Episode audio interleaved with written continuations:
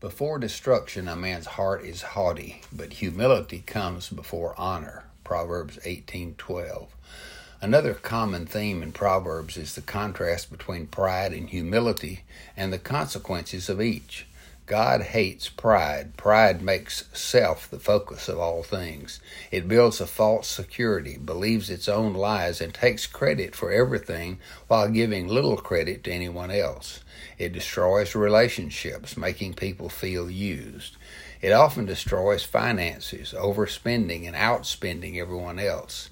It may cost a man his job since he blames others for his poor performance while convincing himself he's doing a great job.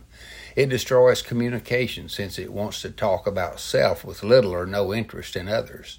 It ultimately destroys spirituality because it refuses to acknowledge need, accept grace, repent of sin, and call upon the name of the Lord.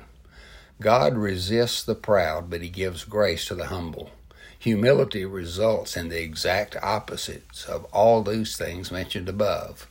Humility is honest, transparent, caring, and interested in others. Peace, joy, respect, honor, appreciation, and blessing comes to the humble because he is willing to receive, yet willing to do without as well. Oh, for a humble, contrite, and contented heart. Father, it is for this we pray. Amen.